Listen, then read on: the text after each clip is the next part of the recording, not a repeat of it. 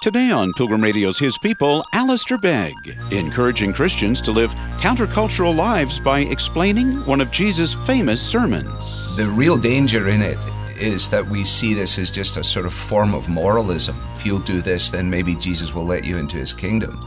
As opposed to what is actually being conveyed by Jesus. Here are the evidences, here are the marks of kingdom living. Here is the impact that comes when an individual or a community um, bow their knee to me and trust entirely in who I am and what I've done, that the, that the outflow is from there. Alistair Begg, next.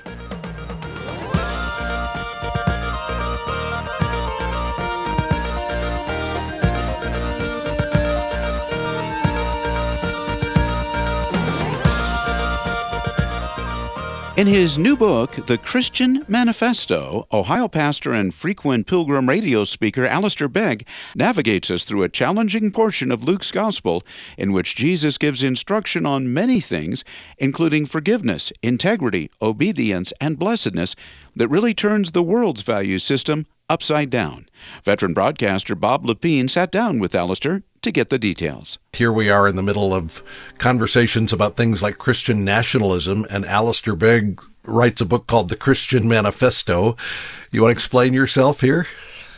Yeah, uh, I think that um, the title we thought about for those very reasons and um, decided that the risk was worth the potential benefit. Just in the sense that, you know, people are used to saying, setting out their statements regarding their company policy or their school agenda or whatever it might be. And so what we're really saying in this is that if you listen to the king talk about his kingdom, uh, what are the principles and values that are there? And so Jesus um, in a couple of places, we might say the Sermon on the Mount, the Sermon on the Plain, actually sets out these principles. So that's what it's about. But it's not, I think, uh, you know, the provocative aspect of it is hopefully will make people say, well, wait a minute, uh, what do you mean a manifesto? And then mm. they'll read it rather than, oh dear, I don't want to hear a manifesto, and then they'll neglect it. Time will tell you mentioned both the Sermon on the Mount and the Sermon on the Plain. There's overlap between what we see in Matthew's Gospel and what's in Luke's Gospel. This, this is really the heart of what Jesus is telling his disciples that life is supposed to be all about, right? Yes, I think it's pretty clear that there are two separate occasions for sure, uh, but that the overlap between the material is exactly what we would expect when two of Jesus' followers were giving to their readers in their gospel the sort of highlights of the overarching teaching of the king. And uh, a bit like in newspaper articles, somebody highlights one piece, but when you read both of them, you realize that they are fitting in with one another. Yeah. And and as we think about this, I, I'm, I'm thinking back to the first sermon I ever preached when I was in my 20s, which was on the Beatitudes. And I, I have to tell you, I'm embarrassed to go back and listen to it because I was reading commentaries that were telling me that this was about the, the future, about the millennial kingdom, that th- these principles would be lived in the future, and maybe it wasn't for today. Um, I, I don't think that's the case. I think we're supposed to read the Sermon on the Plain and apply it in our day, don't you think?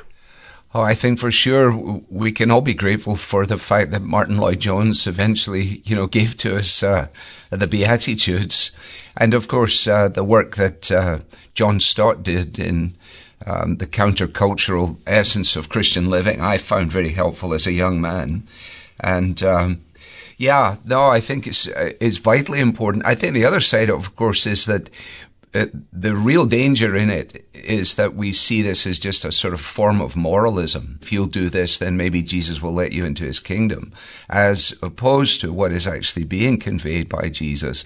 Here are the evidences, here are the marks of kingdom living. Here is the impact that comes when an individual or a community um, bow their knee to me and trust entirely in who I am and what I've done, that the, that the outflow is from there. So that's and, working from in to out. And I think it's easy for any of us to, to read Luke chapter six and go, wait a second, I can't do this. I mean, love my enemies and and think different. This this is unnatural and and feels impossible. And I think that's part of the point, isn't it? That Jesus is trying to say you can't do this. Well, yes, I I think well, I think you know it's interesting that you phrase it in that way because part of the problem is that uh, the sort of moral framework of Christianity with a big C is such that people do read this and say, "Oh yes, I definitely can do this," and uh, they might not make a very good job of it, but they're trying their best uh, to be these people. And and I think that when we read the the material carefully, we realize exactly what you're saying. That Jesus is pointing out to us that this is an impossibility apart from the the work of grace within our lives. Mm-hmm. And we also need to keep in mind, and, and you point this out beautifully in the book, that this is not what we do to enter into the kingdom. This is what we do because we are citizens of the kingdom. Yes. And, and so to read it, I must be honest, Bob, I, you know, I scan read this book in preparation for this conversation. And I was immediately thinking of the passage where Paul says, I don't box in the air. You know, I don't, I don't shadow box, but I, I beat my body. And to read this book, um, is to give yourself a pretty good punch on the nose because immediately we want to jump to the conclusion that, oh yes, it's very clear that these are the evidences of, uh, of real kingdom living. And yet we're confronted by the fact that, you know, if we look on the last week, we haven't just been exemplary um, people in relationship to these things. And so the wonderful thing about it is that it casts us back again and again on the Lord, but not to use that as an excuse for the potential disobedience of our own hearts. Forgiveness is one of the key themes in the Sermon on the Plain. And I, you and I both, as we talk to people in pastoral ministry, find a lot of people struggling with this issue of forgiveness. In part, I think because they don't rightly understand what it means to forgive someone. Forgiveness, though, is is a command. It's not an option for a Christian, is it? Right. The way in which it is framed, of course, is that our our merciful response to people, reaction to people, is on account of the the groundswell reality of realizing how merciful God has been to us. Yeah. And you know, when we say the Lord's Prayer, you know, forgive us our debts as as we forgive our debtors. And you know, it's only as I realize the immensity of God's forgiveness towards me that I realize that that I don't really have an option here um, in terms of forgiveness. It doesn't mean that for, to forgive a person doesn't mean that we condone what they've done or that we are just simply saying it doesn't matter. No, we don't condone it and it does matter. If it didn't matter, there's no, if it wasn't wrong, there would be no need for forgiveness. But to forgive in that way is a supernatural thing. In the same way that, that at the other side of the coin, to love in the way that Jesus calls us to love is also a supernatural reality.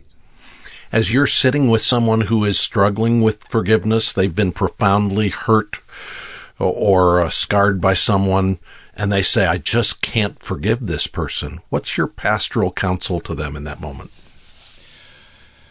Well, funnily enough, I was with somebody just last week. They came through our building, they were traveling, and in casual conversation, um, we were just bantering things around. And then eventually the gentleman said to me, um, Would it be okay if you and I just talk for a moment?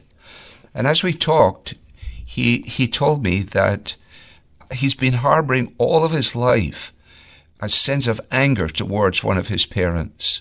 Hmm. He had reached a point, he said, where he has now been able to look on that parent with a sense of compassion. But he said, and then he burst into tears as a man in his 60s. He said, But I just can't say, I forgive you. Can you help me to do that? And so I said, Well, I'll try. But that is the reality of it. And, and it, it's not immediately helpful, I think, to say to somebody, well, I, I'm not sure can't is right. I think perhaps won't is right, uh, because it is by an act of the will. Uh, sometimes our hearts need to catch up with our heads, um, need to catch up with our words. And uh, so I encouraged him, and we prayed together. And uh, he said, This has been a, a burden uh, shared and a burden halved. Hmm. Let me ask you about Jesus' teaching about money and possessions, which is a part of what's in the Sermon on the Plain, which again seems countercultural to the consumerism and the materialism that is so prevalent in our own culture. Yeah, it is such a challenge. I mean, that's that's what I say when I read through this again. You know, I don't I don't know about you, Bob, but I don't re-listen to my own sermons. I mean, Spurgeon said, "Keep your old sermons to weep over," and I can understand that. But as I as I read this material again, I, I was struck by by the immensity of the challenge that the things that we lay store by um, are not the things that Jesus lays store by, and we have, if you like, been tempted, at least in Western civilization, to baptize into orthodoxy a sense of well-being, a sense of uh, position, and uh, a sense of being relatively settled. But as I, as I say in the book, you know, in terms of being rich, um, you know, most of us would fit in the scheme of the entire world in the 1% of those in the entire world. Therefore, it's not as if the, I can sidestep it and say, well, I know a few people who are rich, they need to hear this. No, I, I need to hear this as well because the, the temptation is to find our security in something other than God Himself. And Jesus is saying there's no lasting joy that is found in that. And of course, we know that. But then it's so easy to slip back into that and to be um, confronted by the challenge of, of, of the manifesto of the king. He says, No, you've got it upside down if you go there. My world turns it upside down. And that's the challenge. Is, is there anything that helps you rethink your relationship with money and possessions? As you read the words of Jesus, how do you get free from the bondage that can come from materialism? Well, I think, first of all, just being alerted to it is one thing and not trying to sidestep the warning bell. Saying, yeah, well, that's very good for someone, but it doesn't matter to me. First of all, being prepared to allow the thing to scan our own hearts. And then I think generosity with what we have is a tremendous help to recognizing that what we have was entrusted to us on loan and it's not ours to keep in any case. It's a real journey for me to discover that generosity with the provision that God has made is a is a wonderfully um, satisfying reality, and also it it when you do that, when you when you disburse what you have, then you have less left, and therefore you are left to trust God, I suppose, more, hmm. because you're saying, "I don't need this for my security. I need you as my security." Well, and thinking again about the title, "The Christian Manifesto," I'm thinking, if if somehow our world was shaped by this teaching, what a glorious reality that would be if we lived this way, if we all lived this way. That's what God intends for us. Yeah, exactly. I mean, you and I both are children of the 60s, one way or another. And, you know, Woodstock, whatever it was, it was a genuine cry by that generation to discover what it meant to truly love. It was, as one journalist described it, the search for the nation's soul. Mm-hmm. And, uh, you know, it came up short. Uh, the challenge of dealing with um, wars amongst the nations has been addressed by establishing the, night, the United Nations. But anybody with half a brain realizes that whatever is going on there in Brussels or wherever it might be, it can't settle the, the, the deep seated animosities of people and the cries of the human heart. And so that is why the idea of you know, one day this thing will be there in glorious technicolor. That's the picture in Revelation, that there will be this gathering of the people. But in the meantime, somehow or another, local churches have got to figure out a way to open up their hearts and open up their doors to let people come in and understand that in our vulnerabilities and in our brokenness, we are subjects of a king he is a merciful king. He tells the truth. He doesn't dodge the issues. And he died in order that we might learn to die to ourselves as well. And it is in dying to ourselves. And instead of making apologies for uh, things that happened 250 years ago or 500 years ago, which is, you know, which is fairly, um, it's kind of like very trendy, you know, that I could apologize for things I never did to people that I never met. Forget that for the moment. How about we just apologize for the things or ask for forgiveness for the things that we have done to the people that we have met? Mm-hmm. And, and then, and then perhaps people will say, well, wait a minute. I think we ought to give this a look. It's not about this. It's not about that. It's about Jesus. It's about, he's a king. Apparently he, uh, has decided that his followers will live in a certain way by the enabling of the Spirit. These people over there are apparently trying it. Why don't we go check it out? You have in recent months been taking the Parkside congregation through Romans chapter 1 and Psalm 139 and Jude, uh, which, which all point to how out of sync our culture is with God's word, God's expectations. It feels like the Sermon on the Plain in Luke chapter 6 is pointing us back inward and saying it's not just culture that is out of sync with God's demands, but our own lives are out of sync. And that's again why we need the gospel for forgiveness and for transformation. Yeah, I, I think one of the salvations for me in, in trying to tackle Jude and being tackled by Jude is the fact that he doesn't name anybody he doesn't call anybody out. I mean, he gives us an identikit picture of the characteristics of people that will cause trouble and, and chaos if they're allowed to uh, embed themselves. So there is, there is, despite his very forceful approach, it's, if you like, a, a, an iron fist in a kid glove.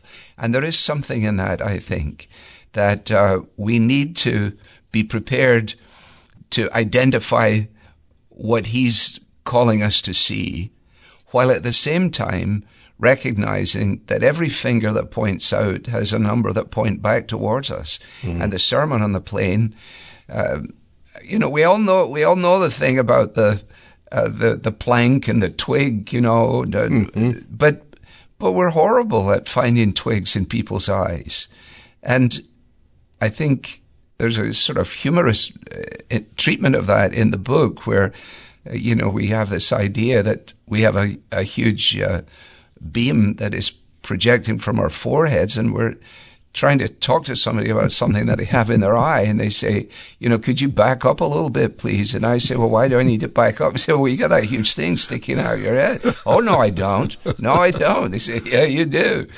And, and yet we're masters at that. And churches are horrible for that.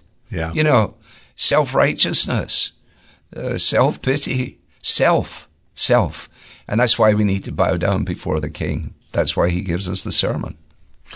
And, and I think it's not unimportant for us to be looking and saying, this is what is wrong in our world and this is how the gospel would fix that. But if we neglect, this is what is wrong in my own heart and this is what needs to be addressed there, then we, we drift into the self-righteousness that you're talking about. I want to ask you about the last chapter in the book because after all of the challenging teaching of the Sermon on the Plain, you conclude the book by talking about the heart of the king why is that so important as we work our way through this material? Well, just in the same way that when we listen to somebody giving a talk, um, there is a person there.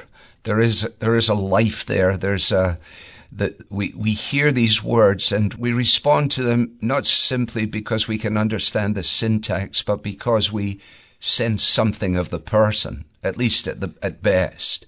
And so when we read the words of Jesus, we need to realize that it is these are Jesus' words. Uh, he is the the Christ who has spoken clearly. He is the the Christ who has compassion on people.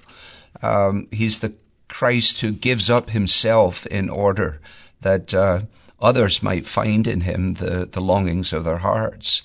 And that's why we finish in the way that we do, so that we, we don't get the creed, as it were, uh, distanced from the compassionate heart of Christ himself. Hmm. I think every pastor who preaches, every author who writes a book like this uh, comes away thinking, I hope my readers or my listeners will think differently as a result of their interaction with this, will feel differently, and will act differently.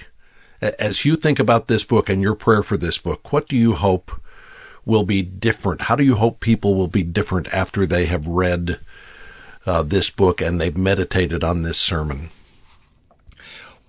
Well, first of all, uh, you know, I hope that I will be different. Um, the old song that we never sing, you know, it's not my brother, not my sister, but it's me, O Lord, standing in the need of prayer. I mean, that that is foundationally the case.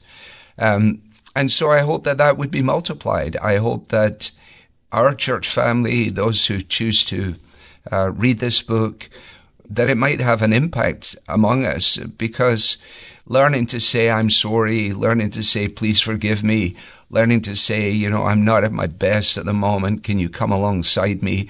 Learning to say, yes, I know that these people believe a very different agenda, that their lifestyle is orientated in another direction, and learning to say, but I have no basis upon which I could argue that I myself would not be where they are were it not for the amazing grace of God, were it not for His compassion towards me.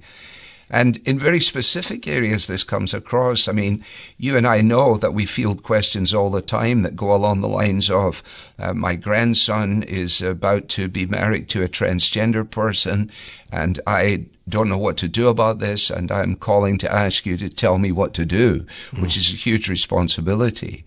And in a conversation like that just a few days ago, and uh, people may not like this answer, but I asked the I asked the grandmother, does your grandson understand your uh, belief in Jesus? Yes. Does your grandson understand that your belief in Jesus makes it such that you can't countenance in any affirming way the choices that he has made in life? Yes.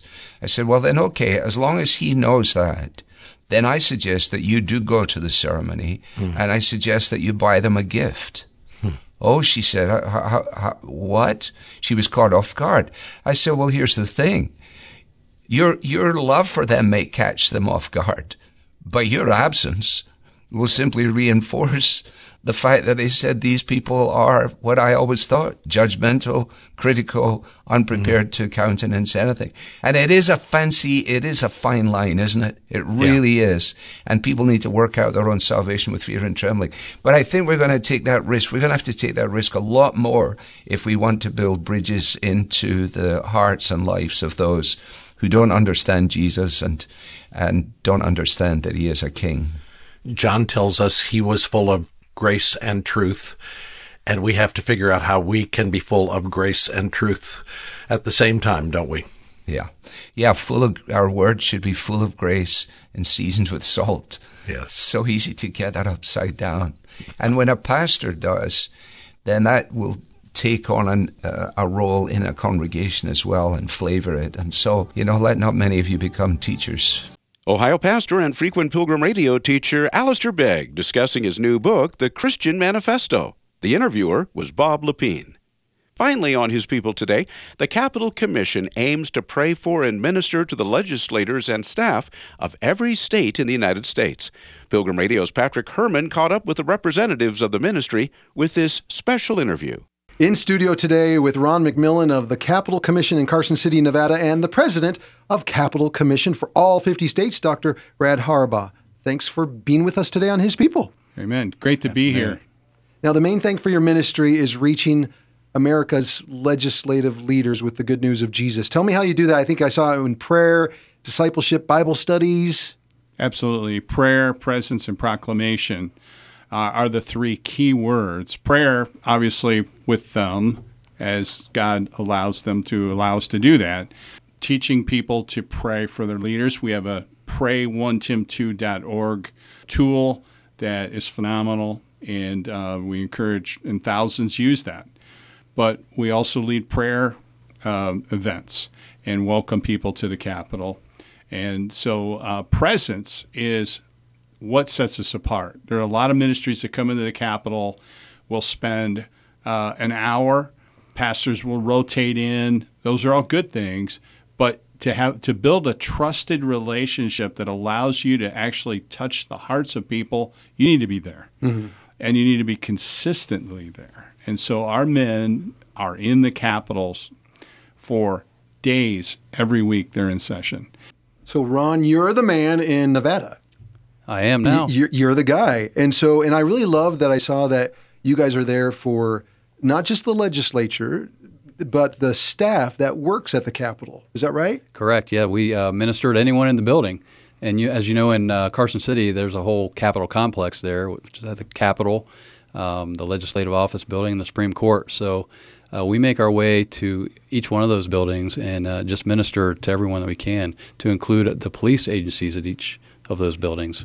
You know, so many of us that, that live here in Nevada, we don't know our own legislators, but they they're making the laws of the land for us, and yet you are there firsthand, being able to to talk with those people on a first name basis, probably at times.